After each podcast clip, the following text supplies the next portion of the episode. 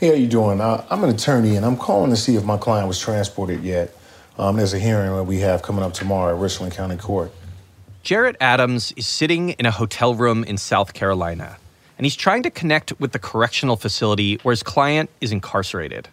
But there's a problem. Is there any other place that he would be held? Yeah, that's very concerning to me. Something has fallen through the cracks. Jarrett's client is supposed to be transported for a court appearance, and now it's not clear where the guy is. You know, he has court at nine thirty, and the judge is expecting him to be there. So how do we go about fixing this? The frustration of dealing with correctional facilities and the criminal justice system as a whole, it's nothing new to Jarrett. Yes, he's a criminal lawyer, and yes, mix-ups like this are all too common.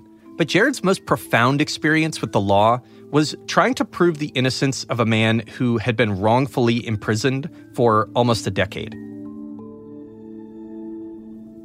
Himself. You know, for, for so long, I was fighting for my innocence.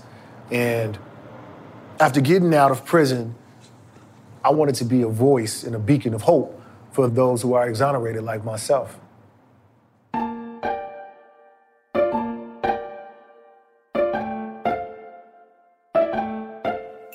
You're listening to Great Big Story. I'm Drew Beebe, and today we're going to hear the story of Jarrett Adams, whose current life as a criminal defense lawyer started when he found himself wrongfully imprisoned. There, having never opened a legal textbook in his life, Jarrett set out to prove his innocence.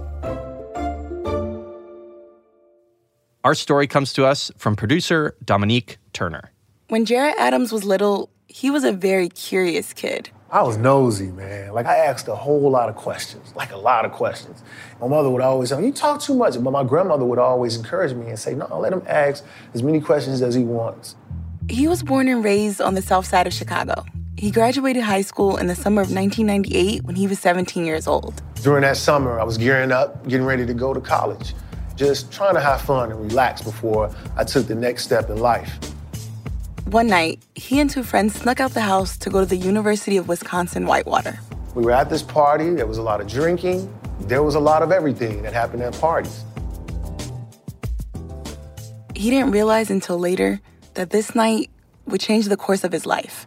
It was three weeks after going to this party.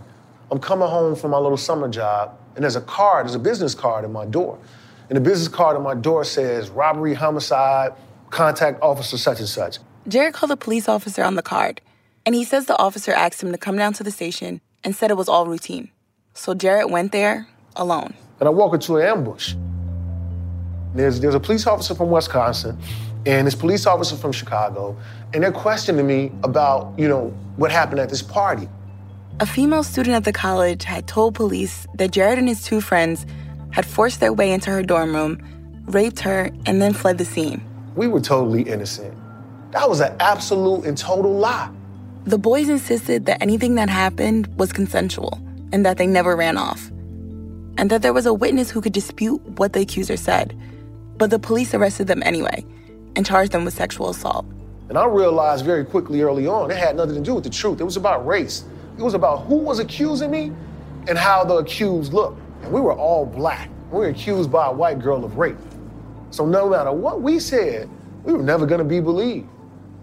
Never. In Wisconsin, seventeen-year-olds are automatically prosecuted as adults. Jarrett's family couldn't afford an attorney, so he was assigned a public defender. We go to trial. My lawyer convinced my family and I that a no defense theory was the best theory of defense. It was a horrible idea. The idea was the prosecution's evidence was so flimsy that he wouldn't have to present a defense during the trial at all. So Jarrett's lawyer didn't call any witnesses, and it didn't work. They completely committed to a strategy that was illogical, and it resulted in me being found guilty. And me being sentenced to serve twenty-eight years in a maximum security prison.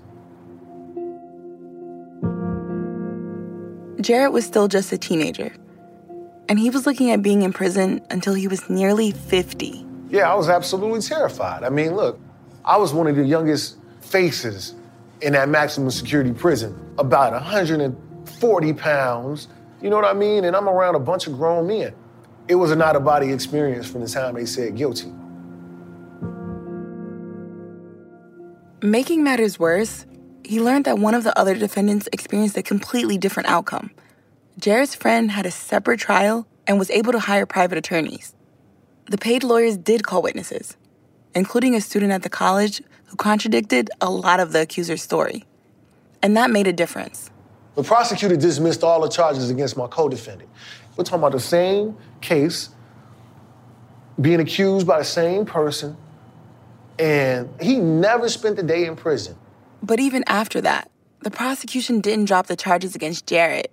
He had been tried separately, so the dismissal didn't apply. His twenty-eight year sentence still stood. Prison would be his new reality. Nothing is the same.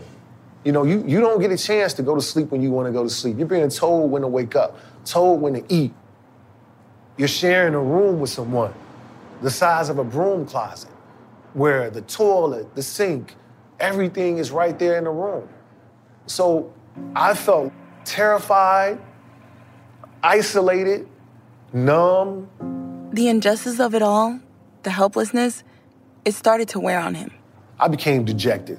I started to, to not take visits from family, not get on the phone, and just really became, you know, in the shell. One day, after he had been in prison for about a year and a half, Jarrett was on the phone with his family. He was talking to them about his innocence and about his feelings of despair. And once I got off the phone, I had a cellmate who's an older white dude who was in prison for two life sentences. And he told me, he said, come down for a second. You know, I just want to talk to you. I'm not trying to be all in your business, but uh, I overheard what you were saying, you know, on the phone, and I'm, and I'm just kind of confused. And I said, well, you know, why are you confused? He said, look, you know, you you get up every day, and you get out here, and you play chess, you play basketball, and uh, you don't act like you innocent. You know, innocent people, they're in the law library, they're doing this, they're doing that. You know, you act like you on a four year college campus or something like that. He told Jarrett that if he was innocent, he needed to go back through all the documents of his case and try to learn everything he could about how the legal system works. That was like a wake-up call to me. And I started to, to try to grasp the law. Instead of playing basketball, he put all his energy into proving his innocence.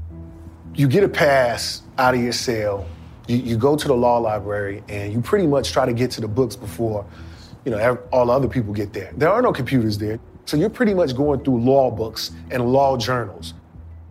He studied past cases. He read about litigation in the newspaper. He wrote letters to local attorneys asking for advice. Jarrett devoted years to learning the ins and outs of the legal system, little by little.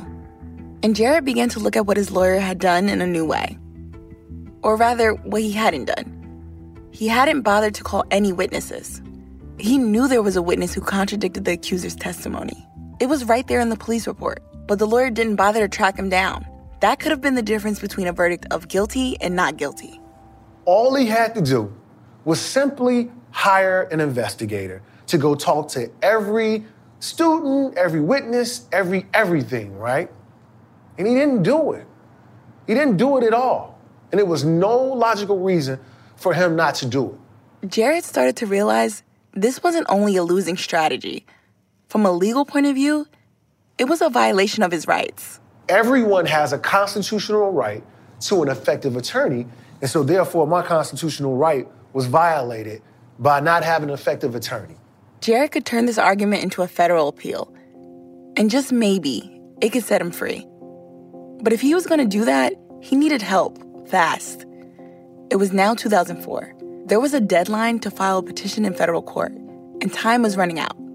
So he reached out to the Wisconsin Innocence Project. The Innocence Project is an organization that advocates and litigates on behalf of the wrongfully convicted. They take cases of claims of innocence, and they try to prove that a person is actually innocent.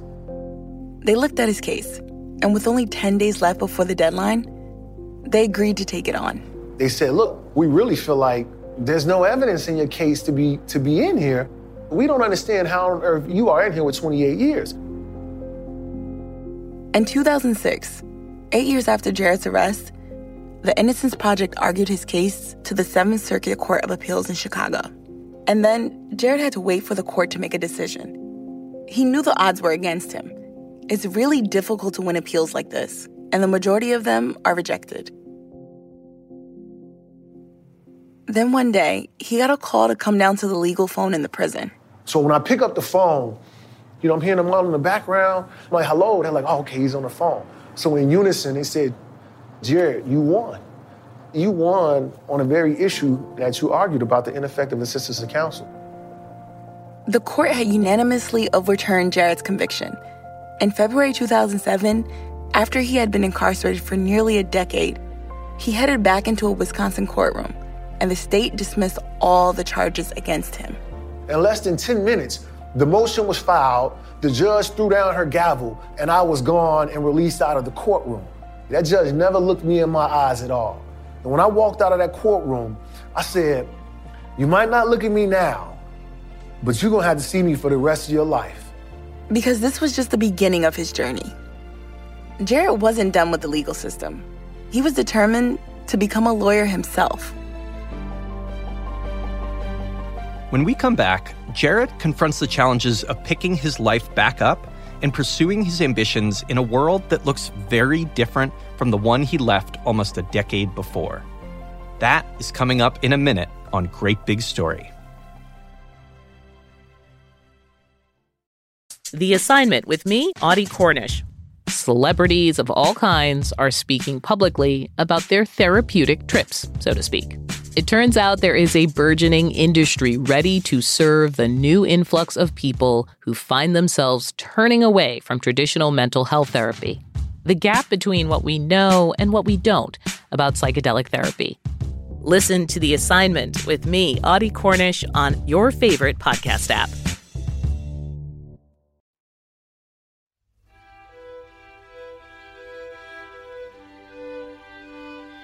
You're listening to Great Big Story. I'm Drew Beebe, and today, producer Dominique Turner is sharing the story of Jarrett Adams, who was finally released from prison in two thousand seven after being wrongfully convicted. You can't just get your old life back after spending nearly a decade incarcerated. Jarrett was only seventeen when he was arrested. Now he was an adult back home in Chicago. But it didn't look like the home he had left behind. It was, it was just, it was very different. The neighborhood had dramatically changed. You know, places where I was used to being able to go and stuff like that. You know, imagine being born in a city all your life, raised, and suddenly you're back and nothing is, is where you remember it. So it was, it was really like being dropped off, you know, in outer space. Jarrett could learn to adjust. But it was impossible to make up for the time lost away from his family, including people who had passed away while he was in prison. So I was there for almost a decade. One day is too long when you're innocent. So just imagine watching Christmases fly by, right? The collateral damage is the family, right? That's who it is. That's ten years of my life that I can't get back with them. Jarrett couldn't help but carry feelings of loss and anger at his wrongful conviction. But he says he learned to deal with that with the help of therapy. Through growth, I've realized that the best thing to do with your anger is to use it as the fuel that drives you to reach goals in life. Jarrett's goal was to get an education, and he started reaching for it almost immediately. I was released in February of two thousand seven. In May, I was enrolled in college, in May. He went to a community college and got an associate's degree. Right after that, he paid his way through a four-year college, Roosevelt University in Chicago. It was work. I, I mean, it, re- it really was. Like, I went to school all year around, and I worked full-time while doing it. I got up at five in the morning, got to work nine to five, did homework at work, get off work, read for class, and then I was in school from six to ten o'clock for all of my college experience. Fitting in on campus was a challenge, too. He was older than other students, and the whole world had changed since the last time he was in school. The entire technology boom happened while I was in prison. You know, nineteen ninety-eight, if you had a cell phone, it was about as long as your arm. You know, I didn't know how to use the email. So to catch up on that was, it was kind of intimidating. Jarrett never let that get to him. He graduated with high honors with a bachelor's in criminal justice, and he wasn't ready to stop there. He looked back to the countless hours he spent in prison, scouring through law books and court documents. The knowledge he picked up in the law library helped him get his conviction overturned. And maybe he could do the same for other people. He could become a lawyer himself. Me coming from a place like the criminal justice system, being wronged, hearing the stories and getting to know other men who have been wronged, what better advocate could they have but myself? To be able to, to speak to them from a client attorney perspective, as well as someone who stood for the same count, had the same number assigned to them from the criminal justice system. In May twenty fifteen, Jarrett graduated from Loyola University's Chicago School of Law. And not long after, he was hired by the Innocence Project, the same organization that helped exonerate him. While working with the Innocence Project, I had the opportunity to be a part of exonerating another person. And it was special to me because it was in the same state in which I was wrongfully convicted. In fact, Jarrett had even spent time in the same Wisconsin correctional facility as his client. To be able to go back in, in, in a courtroom in the same state in which I was wrongfully convicted and them now having to address me as an attorney, you know, it gives you a sense of, I am human. You know, I am human and respect me as such. And it was, it was, a quite, it was quite the fulfilling moment to be able to have that opportunity. And now it's, it's whet my appetite to be able to experience that more and more. Court come to order, all rise, please. I finished up my uh, fellowship with the Innocence Project, and I've now opened my own law practice, the Law Offices of Jarrett Adams. Good morning. Good morning. So we, we have been in communications with, with the state, and we've been provided documentation that evidence was submitted and where it came from and was destroyed. The only I specialize, because of my background, on actual claims of innocence to exonerate folks of crimes that they didn't commit. He has not only maintained his innocence through his accusation, but thirteen times he's went up in front of the parole board and he's denied any involvement, and he's been denied parole uh, ever since. To me, being an attorney gives me the opportunity to affect someone's life for the rest of their life, you know? And I take I take great pride in being able to do that. While Jarrett's story ends well, he was one of the lucky ones. He's part of a large population of Black people who are wrongfully convicted each year. Black people make up only thirteen percent of the U S population, but more than half of the innocent people convicted of crimes and then exonerated are Black. Jarrett never loses sight of what his wrongful conviction and his years of incarceration cost him. Someone asked me, you know, hey, look, if you, you think if you never would have went to prison and experienced this, would you be an attorney? And that's something that makes me pause, you know? Because who's to say that the light wouldn't have clicked on for me very shortly, you know, after graduating from high school? I was on my way to college. Who's to say I wouldn't be already an attorney right now and have ten years experience instead of a ten-year gap in my resume? You think I went to prison and swallowed a smart pill? Because they don't offer those there. It's not what happened at all. And so I didn't go there and get this potential. This potential was already in me. But not everybody gets to realize that potential. Remember, Jarrett was one of three people arrested for the crime in nineteen ninety-eight. One was never convicted. Jarrett spent nearly a decade incarcerated and then was exonerated. And the third defendant, after all that, he never had his charges dropped. Three Black men, accused of the same crime by the same person, with completely different outcomes. If justice can be so arbitrary, Jarrett sees that as a failure of the system, an issue that needs our attention urgently. Look, I, I strongly believe that, that the problems with our criminal justice system will only get better when we infiltrate the system, meaning more Black judges, more Black prosecutors, more Black, young Black attorneys, like young, Black, knowledgeable, powerful young men changing the stereotype that, that, that we've had to deal with forever. That's what we need, and I'm hoping that my story will go to that movement.